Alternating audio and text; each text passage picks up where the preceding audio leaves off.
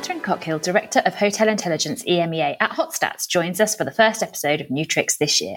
We greatly enjoyed chatting about the changes to CapEx spend, whether we'll all be seeking comfort in the arms of OTAs, and how 2019 is so very, well, 2019. It's good to be back, and we hope you continue to enjoy listening. Hello, and welcome to another episode of New Tricks, which is the weekly podcast from New Dog PR. And very delighted we are to have your listening ears. We've had a little bit of a rest over Christmas, and we are somewhat glamorously calling this season two. Mm. So there we go. Welcome to season two, everybody. Um, so we've got two Catherines with us today. Catherine Dogrel, how are you? How was your Christmas? How's 2022 going so far? So I'm very well, thank you, Emily. How are you? All right. Yeah. Mean, Good. lovely. It's just the 10th of January and we're in Bristol. What's not to love? I've eaten so much cheese, though. I can't possibly even. Oh, it sounds good. It sounds good. And in fact, I can I can deviate into a brief cheese story because I made macaroni cheese the other day here in Paris, and um, it's difficult, find, difficult, not impossible, finding cheddar over here. French don't really believe in it.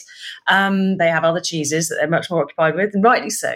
Um, and with the closure of all of the M&Ss, or the majority of the M&Ss in Paris, been a bit of a crisis. But my local, um, so in in good Brexit news, the good people at Godminster Cheddar, um, who are based in Somerset, if anyone's interested in cheese, are very Brexit friendly, um, and you can buy their their organic cheddar in sort of, you know, those round waxy truckles um, all over Paris. Um, in- in five places that I can see from this very window, including the local Carrefour, which is not where you would expect to find it, but there it is. But it is in fact the only cheese, the only cheddar that you can buy, and it comes in at five euros a, a shot. Which is more than one would would It's quite a lot for a for a macaroni cheese. Quite a lot for a macaroni cheese, yes. It's like those people who put monkfish in fish pie. Um, Oh. what are you doing? It's monkfish. What's it doing in a pie? And I thought, well, there is no other cheddar, so I'm going to have to get into it. And what I can tell you is that it was a very good move indeed. Um, Mm. and it, it melted down in a most globular way. Um, it was just wonderful, unctuous. It was it was tremendous. Um, I heartily support them. So if you're feeling that your January is lacking in glamour, I recommend buying a high end cheese and then melting it and eating it. Is that like um, fondue, really? Exactly. Zay and fondue is well posh. So posh. you know, I've got two packets in my fridge, yes, actually. posh as you like. Really, no, really. That's, My mother's my mother's Swiss, so it's a family thing. We oh, have here we go. we have This is gonna be fondue. cheese Do you, do you find that you can overload overload the vodka? I had a fondue at someone's house once where there was there was a load of vodka in it, and we couldn't. Yes, and we we were so drunk that we couldn't work out what had happened, um, and it's because the fondue was like eighty five percent, you know, high strength spirits. I didn't realise you could get wrecked off a fondue, but you can. Oh, there Yeah, we we always used to. My parents made us drink tea with fondue, probably for that reason, Mm. actually. Oh, so this is no, this is like you put. You yeah, no, no, you put it in. Yes, Yes. but to, to kind of ameliorate the amount of alcohol in the counter it. fondue, Oh, you good. drink tea. Clever. We don't do that here. Obviously. No. you don't drink tea, or you don't No. put schnapps in it. As and when I'm ready to tolerate cheese again, I'm going to try all these things Exactly. in the same See? evening. And this is what we've learned. And this, exactly. And it's only on the 10th of January, and there have been so many learnings already. Well done, 2022. Right. The other Catherine is Catherine Cockhill, and she is Director of Hotel Intelligence, EMEA for Hotstats. Welcome, Catherine. Thank you very much. Cool title. I'm still getting used to Well, it. it's it's delightful to have you here and um, as we were saying slightly in advance of the podcast recording that title just sounds like you should be parachuting out of helicopters at any given time it sounds it's very glamorous It's onto the it's- Queen. It, it- yeah, well, yes, exactly. And her Jubilee that's coming along very soon, which I found out today, we get two extra bank holidays for, which is I really, learned really this. exciting Yes. too. Thursday like- and the Friday. Ah, so it's going to be like the royal wedding where you like Yes, so this yeah. becomes a four day bender. Yes. yes With you don't get this in the republic No, no, no, I don't get this in the Republic, but what we do get in the Republic is midweek bank holidays. So screw you guys. Ah, yeah you win yeah, that trumps, that definitely trumps a Thursday and a Friday. Mm. i know i did i, I learnt this glorious fact too and thought oh this is tremendous extra time off for perhaps for cheese eating who knows um How's it going at Hotstats? Because you are recently ish into the Hotstats fold, are you not? Yes, I joined Hotstats in September last year, the beginning of September, um, having come from an organisation that um, provided GDS representation and booking engines and websites for uh, independent hotels using the SynXis platform. Ooh. And before that, um, uh, lots of different roles in hotels, um, commercial roles with Hilton and uh, Radisson and independent hotel groups. And yeah, so broad, broad level of kind of experience. Um, and um, Hotstats approached me because of that experience, really, and because I've worked with the COO in the past, and we opened a Radisson hotel in Bristol about 15 years ago. And um, and uh, the uh, and hotstats is expanding and we're expanding the business development team and that's what um, i'm sort of going to be looking to do in the next did you? you used to live near him? Uh, well he still lives in cardiff and i live in bath so we still live we still live ah. very quite close to an hour away from each other yes. Oh. over the bridge the free bridge. a long time. Over the free bridge yes. now yes, yes exactly yeah.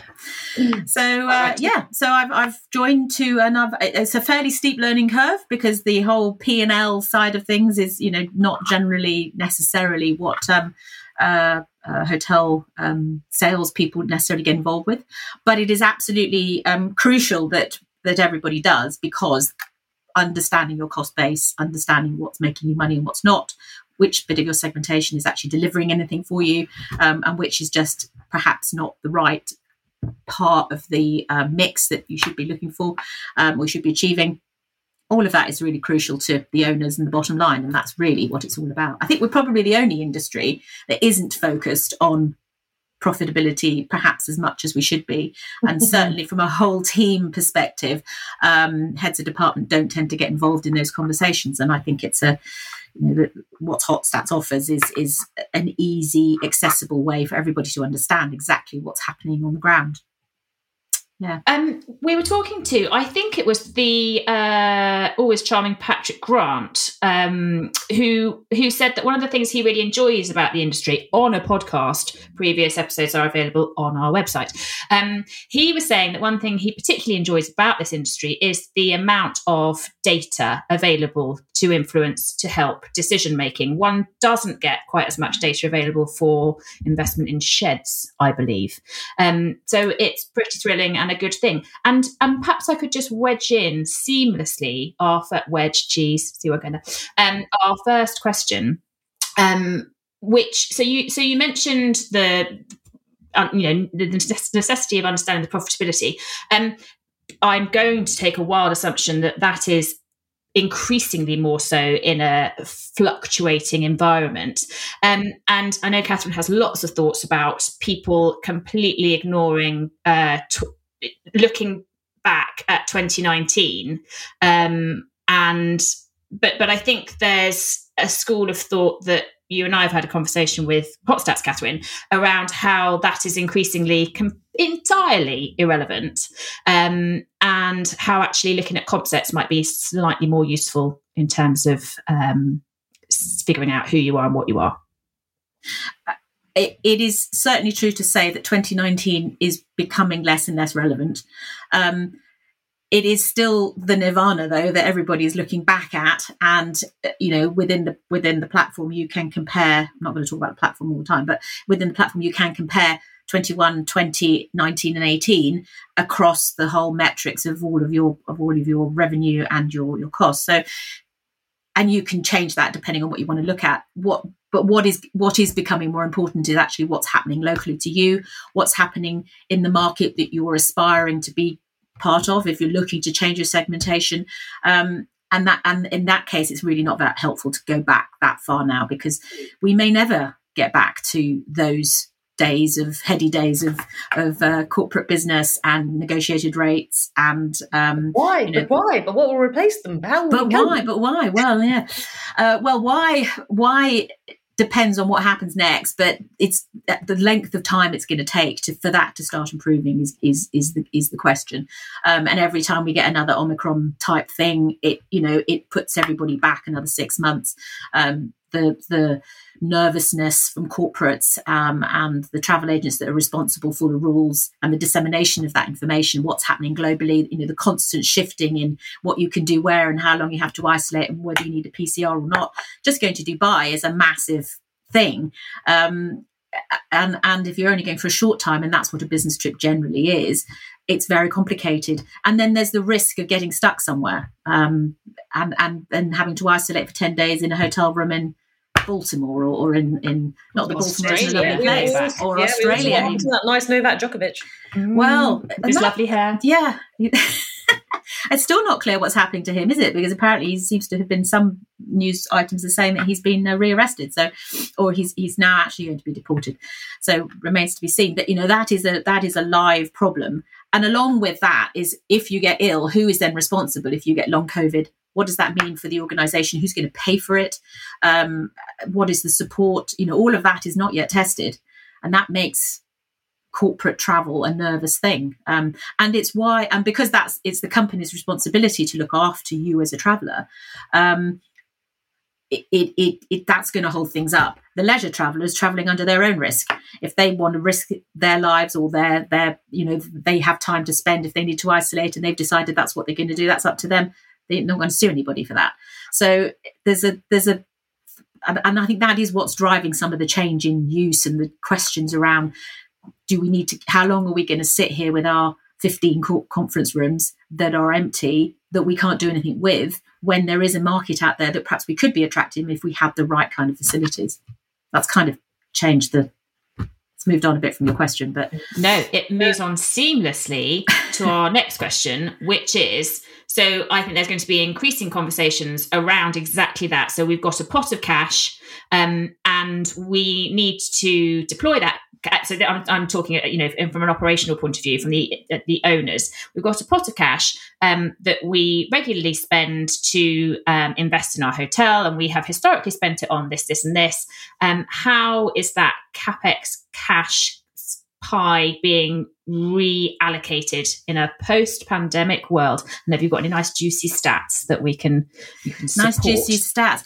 Well um, the news that is that in america they are estimating there'll be a 70% increase in capex um, in 2022 it's obviously from a very low base because that was the thing that everybody kind of siphoned off and you know sat on or, or needed in order to be able to survive. Um, deferred maintenance is one um, the reconfiguration of F&B space is another. You know, are, are hotels offering the right um, the right kind of space with the right elements in it that people are looking for in order to be safe so that they are comfortable to go out and eat? Um, do they have um, spa facilities? And if not, is that something they could offer? Do they have maybe not spa, spa facilities, but but just relaxation space or recreation space? Um, something that hotels have really not got at all on the whole, um, because spa requires people. That is a problem.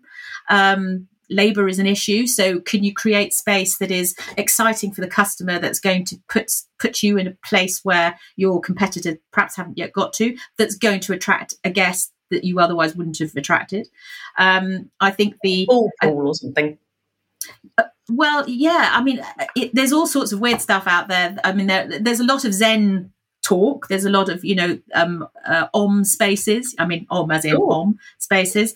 Um, not where you go and get Omicron. no, not where you go and get Omicron, but where you re- divest yourself and you you can learn to be in the moment. So more more relaxation, sense of of meditation, that kind of thing. Um, in the Middle East, there is definitely, you know, year to date October, you could definitely see um, plus 12% increase in revenue going to the spa area. Therefore, there is obviously demand for that. And in the Middle East, there is absolutely um, a, a, growth in repurposing of F&B space, conference space into more leisure facilities.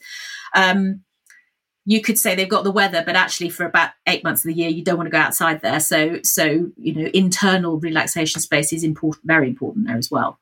Um, yeah, I, I think I think the biggest the, the other big thing that's changing is is spending on IT. In the past, you might have had a very big expensive server room. Everything is moving to the cloud, and tech is a big part of of where that um, uh, where that spend is going to be is going to be um, moved into, um, and um, that will include things like you know touch free door opening, touch free check in, um, anything that, that, that doesn't require cleaning, that's going to be um, faster and easier to maintain, that doesn't require people because the labour market is so difficult. And that's a global issue.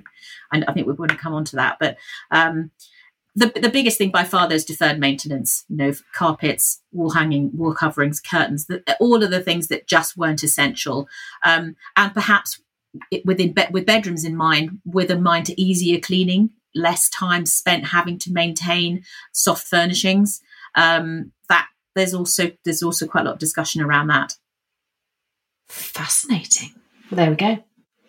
Um, you mentioned um, so let's let's talk a little bit. I know we have talked a little bit about business travel, but um, it, it does seem like what was initially perhaps thought of just a shuttering of business travel is now something that's probably a bit more. And we all, you know, I, I realize that as an industry, we like to tell ourselves what we need to hear, uh, which is, you know, business travel needs to come back. And, and that's, I'm sure we're not the only industry that does that.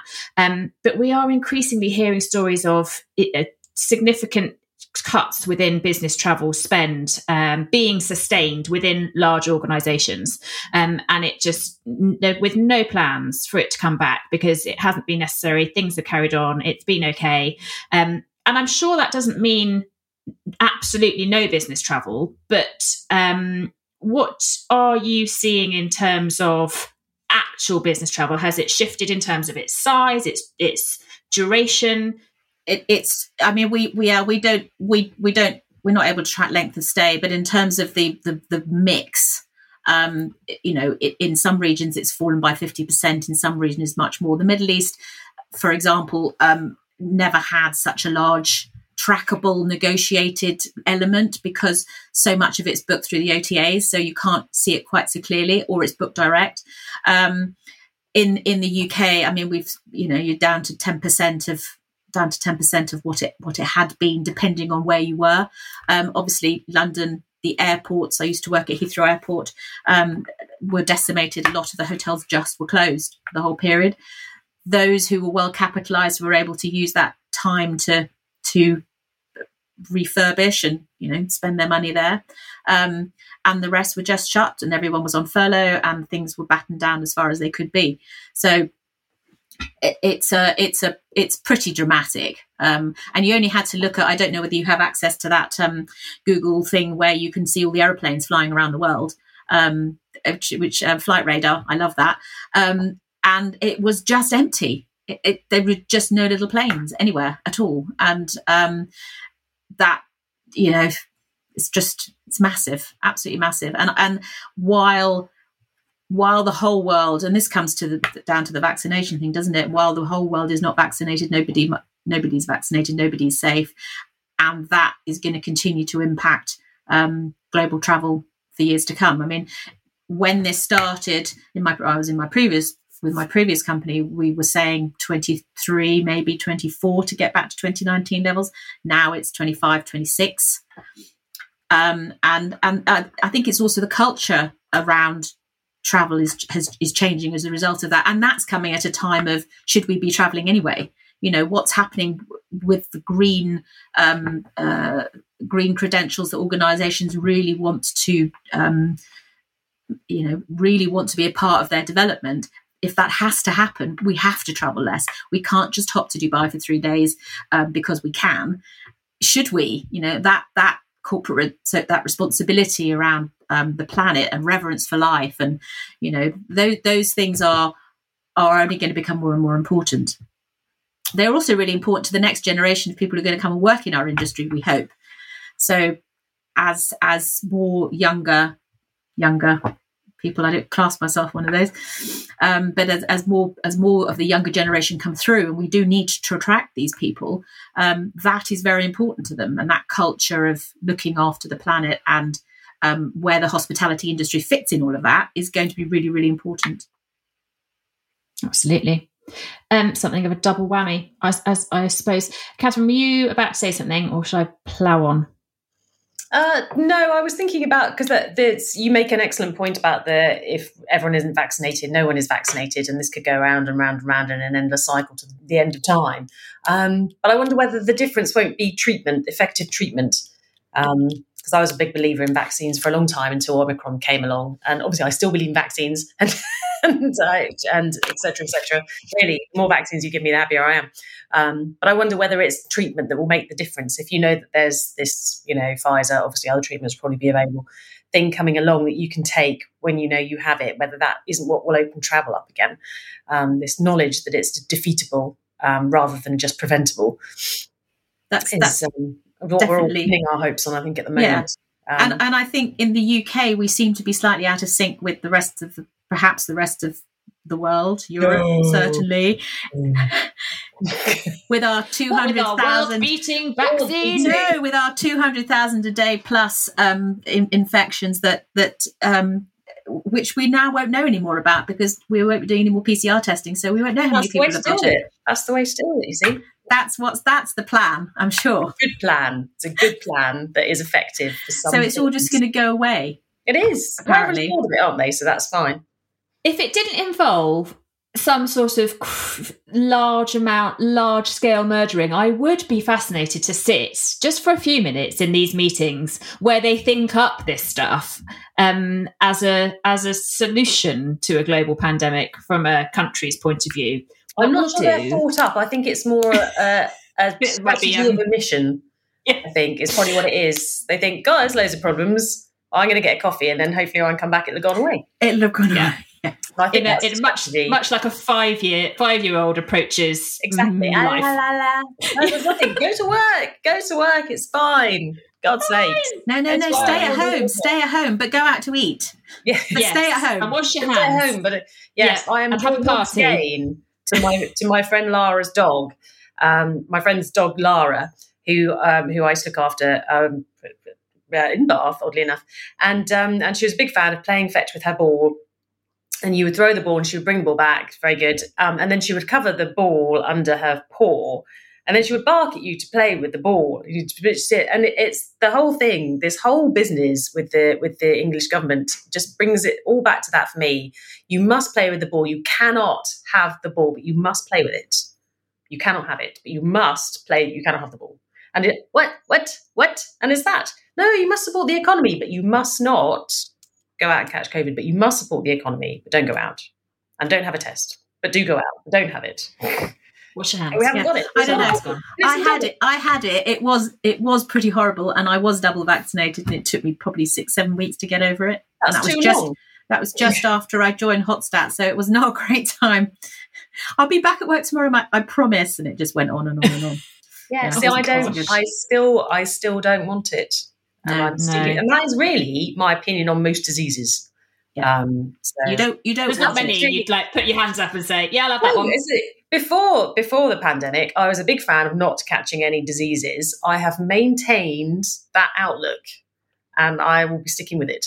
Yeah, I don't very want sensible diseases. just, by their very the by the very nature of the word, they don't sound appealing, do they? They don't, do they? And there's all this coughing and dying, and you know, long COVID, and I think there's nothing appealing about this. I'm going to stick with my vaccinations and vaccination boosters and the whatever testing, they yeah. whatever they have and as much testing as possible when the lateral flow tests are available. So um, yeah that was another little glitch around christmas. Well it's so much fun yes, but we were all by that point we were all stuffing our faces full of cheese, so we, had, we had other concerns. Um, we're hurtling through this, so I just want to ask a quick question before we ask you the um, the little series of questions that we ask all our guests. I'd like to hear your thoughts on um, the cost of booking and the path to booking, um, with the uh, based on nothing but my well, actually, I was going to say anecdote. It's not anecdote anecdotal. Um, I've heard this on a serious podcast or perhaps news outlet. So it's not just made up.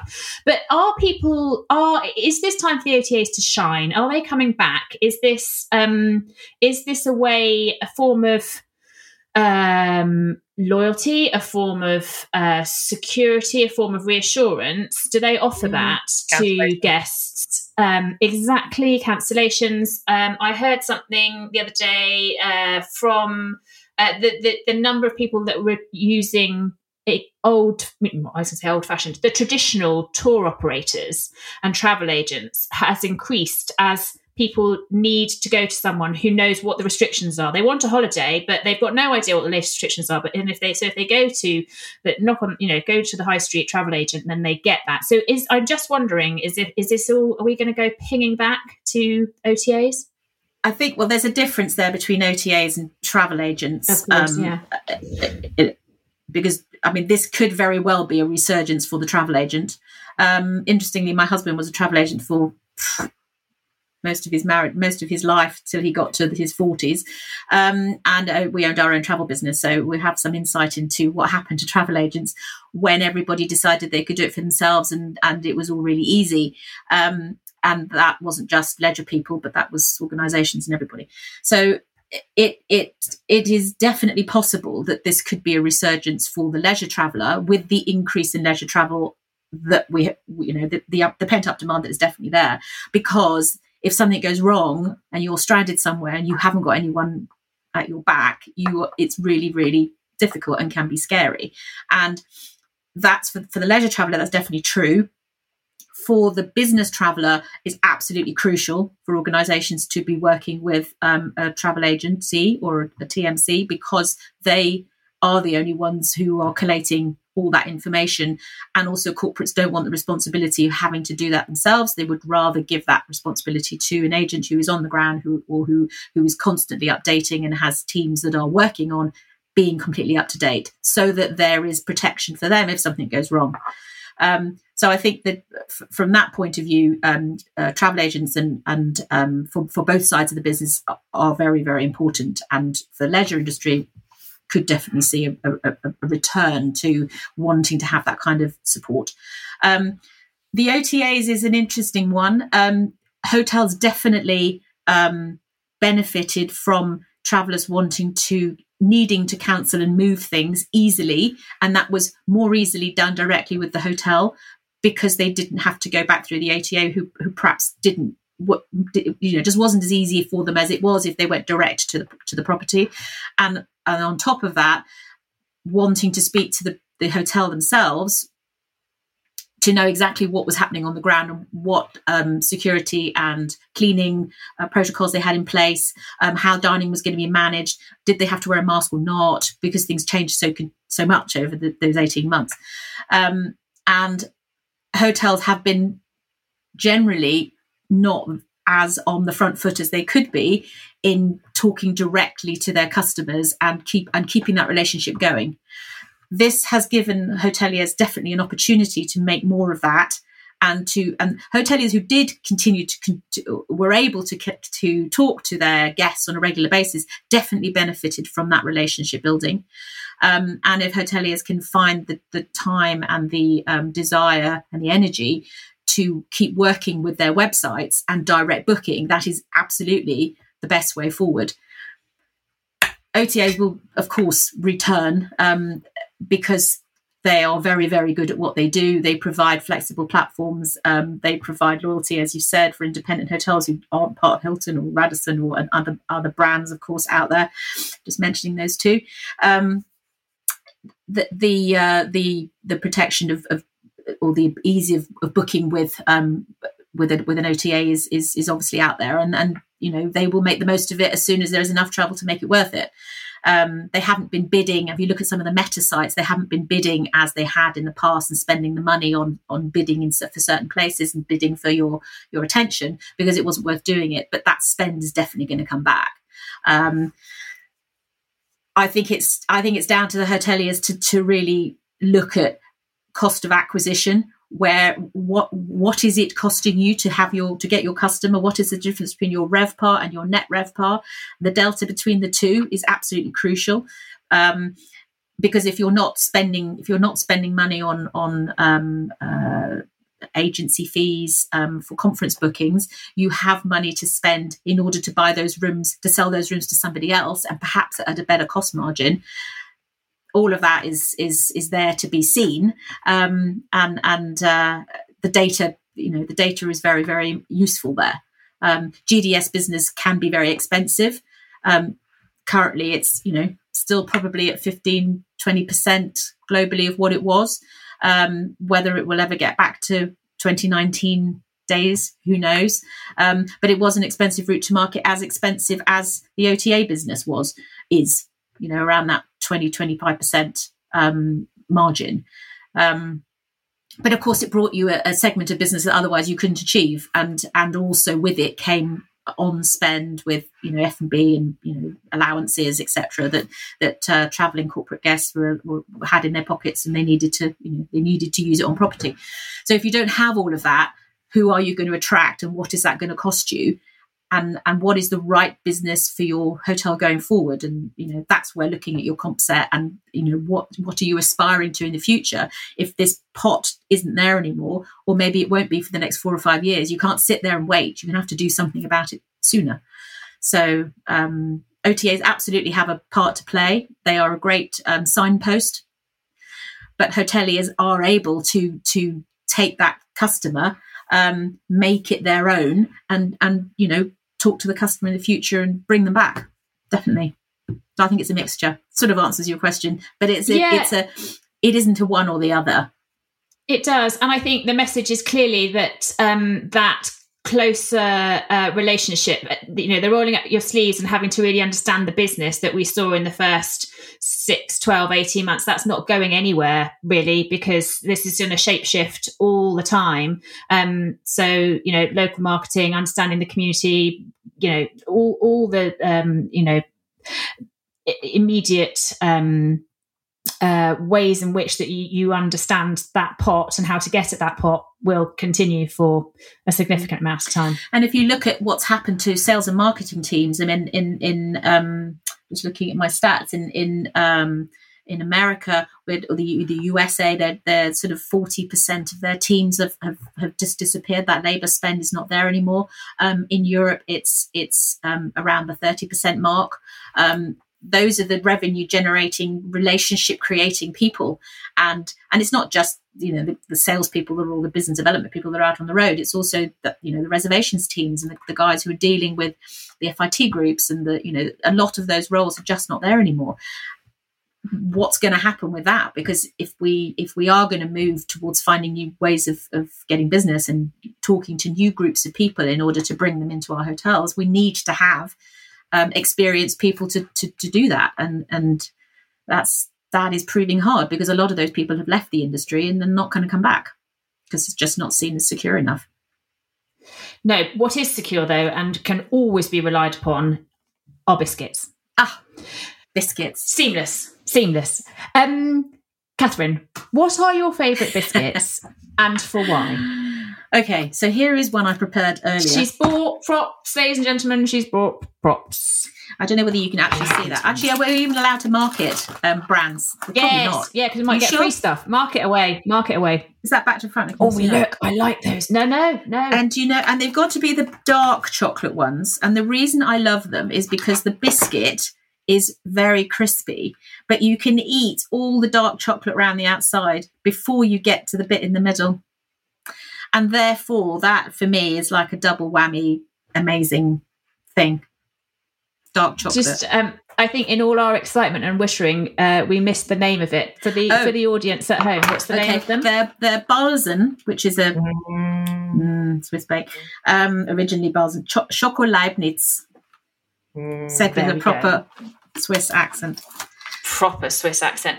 I do, I do think you, you, the the combination, and in fact, other winning, other other winners that uh, on previous episodes have had the chocolate biscuit combination, have they not? Mm, yes, we we refer refer you back to Navneet.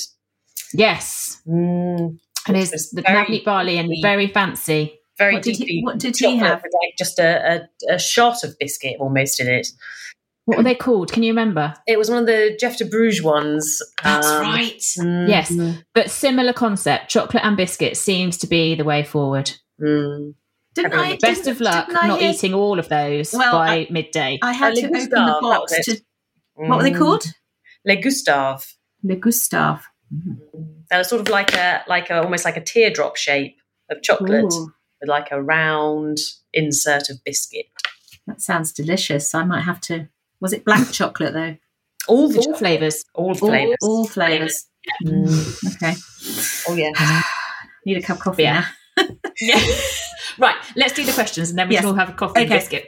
Um, when the shutters came up and I had the jabs in my arm, the first thing I did was was go to see my parents inside the house, masked still. I had one of those perspex masks, but we'd been to see them, but only sat in the garden. They were in the conservatory, and we were outside. Um, but um, because they lived three and a half hours away, you couldn't really do that a lot because it was just too far to go and sit in the garden and come home. Um, so yes, go and go and be in the house. And even then, we were all vaccinated, and but we were all still really nervous because that's the biggest yeah. fear is to give this to somebody and then they are really. I, I still struggle with that fear that you know yes we were all vaccinated and blah blah blah but what if you give it to somebody you know, and they are then really sick. That's that's still scary. And that still is today, isn't it? That's that's that's still the concern that the the vulnerable. Um, yeah, absolutely. Yeah. So I went to see my parents, which was glorious. Yeah, absolutely. Okay, the best thing about the hotel sector is. Gosh, the best thing I think is for me is still the people. Um, and I think in the pandemic, what we've seen is how tenacious hoteliers are and um, you know how much everybody has knuckled down and however scary and difficult it was and found ways to make things done to get things done and be safe and look after their staff and uh, find new ways of you know becoming a hospital offering your rooms to to those who needed um, to quarantine um, uh, becoming vaccination centres and then repurposing now repurposing space and what else can we do with it? You know it, it's a it's it's it's the tenacity i think and the courage um, in the face of what has been absolute what's a word that's bad enough heavy enough you know the disaster that it's been um, has has and I spoke to lots of hoteliers, you know, 2020 and again in my previous role, who you know about fees and things, and you know, hoteliers crying on the phone, literally in despair, um, because they didn't know what to do to look after their staff. They didn't know how to how they were going to manage, and uh, yeah, that was a was a was a difficult time. And I think and I think the, the courage and the humanity and the uh, tenacity of hoteliers is an amazing thing. Very well said. The hotel sector would be significantly improved if. Significantly improved. Um, well, I mean, from a business point of view, everything I do is around that. You know, it would be significantly improved if every hotel senior team and those who had an impact on cost we're able to be part of a conversation on a regular basis as to how the business is actually doing and where they are winning and where the, where it's not working. Um, that that would make the hotel industry would make it more robust and we we would be much more in control of our business if we if if and I think that that comes from owners and it comes from general managers you know the the desire not to hold it all to themselves with their FD but to sit with their whole team and I had an inspirational, amazing um, team leader, a, a regional uh, general manager when I worked at the um, Hilton at Heathrow Terminal 4. Um, Jurgen, Jurgen, Sutherland, I'll say his name. He he is he was an, a really inspirational leader, and we all sat together, probably fifteen of us. It was a big hotel, and you know our budgets were done as a team. And then after that it was to look back at what we had said we would do and we all took responsibility. And i think that that is what could make a really big difference in in in, in hospitality in, in hotels um, is that the, the it's not just about you you this is your revenue target and that's fine. There is so much more to it than that. And i think that buy-in that um, team conversations can generate is is something that you can't beat well, then that leads to ownership and accountability, doesn't it? Absolutely. And, uh, yeah. A higher success yeah. rate. Yeah. Is, well said. Is that, is that hard to do with the big brands, though, who like to centralise all the decision making? I think it's probably harder now than it was back. I mean, Hilton for me was seven, eight years ago, maybe eight years ago, probably. Um, and I think it's I think it's harder to do now because general managers and even regional GMs have less control. But even if you don't get to set your own budget, you can still, you know, you're given what you're given. Okay, you might not agree with it, but this is where we are. If we all sit talk about our element of it and how we can help to impact it in order to get as close to what we've been what's been suggested to us is the right way forward um, that in itself is going to be beneficial isn't it because it, you you you are all talking about it together You're also building a team around doing that you know you're drawing everyone together. We're all in this boat. We have to make this work somehow or other or get as close to it as we possibly can. Therefore um, you know we are a team and we're gonna and we're gonna we're gonna win this somehow. Um, that helps with recruitment that helps with retention that helps with people feeling that they're doing a worthwhile job that you know all of those things are part of um, a part of working on a project like that together. Marvelous um have I just asked you what the industry needs now? Yes. yes. Sorry. Sorry. Yes. It's yes. been a Have I mentioned it's been a while and I'm 67% cheese? Um, so the final question I'd like to think we've learnt from this. It is a question. Oh, I think I think what we've learnt is to be kinder to each other, to to be much more open. Um, we are all at home. Some of us have more beautiful backdrops than others, um, but we we uh, we we are you know we are have got used to having meetings where the cat walk, come, walks in and suddenly walks front of the screen uh, where the children are perhaps in the background um, because there's you're in a three bedroom flat and that's all you, or two bedroom flat and that's all the space you've got. Um, we've become much more able to ask each other how we feel and then give a real answer and, and actually feel like somebody actually wants to know. Um, and i think that's making for better relationships more, more honest relationships. Um, yeah, I think I think we've learned to be to be more. I mean, there's a lot of there's a lot of stuff out there about um, you know caring and and stress and all of that. That's that's that's been a thing that's been growing. But I think the pandemic and being in each other's homes in this way has has definitely made that more genuine. Um, yeah, that's what I feel. Yeah. I think you're very right. What a positive note to end on. Hmm. I think you. that concludes our session for the day, boys and girls, ladies and gentlemen. Thank you for thank you so much, Catherine uh, Hotstats. Catherine, thank you enormously for your time and your energy and your insight. Uh, it was a pleasure to talk to you. Catherine Cockhill, thank you for your all of the above. Um, as Catherine was talking about cats walking over screens and things, I did think Spuddy, well, and Spuddy's been remarkably quiet for this last. Oh, hang on. That's because he's fast asleep. Enjoying some sleep. Is that a dog? I, I, can't. I couldn't really well, see. You may well ask. Oh. yes. No. Oh, hang on. There we are. It's. It is a dog. Spuddy is the. He has, um, a, he has a grubby face. Oh yes. Okay. Oh. Where's Buds? No. Fast asleep, having a lovely dream. So grubby, grubby face from rummaging around in the gutter on the metro. That's nice. That's, That's nice. so Paris. So Paris. Exactly, exactly. It's so very important when one has one's expensive pedigree animal to allow it to rummage in the gutter like a common rat. oh, I think on that note, we'll um, we'll conclude this episode and thank you for listening and please do join us again next time. Thanks very much to both of you. Thank you, thank you. bye bye so that concludes our thoughts for this week.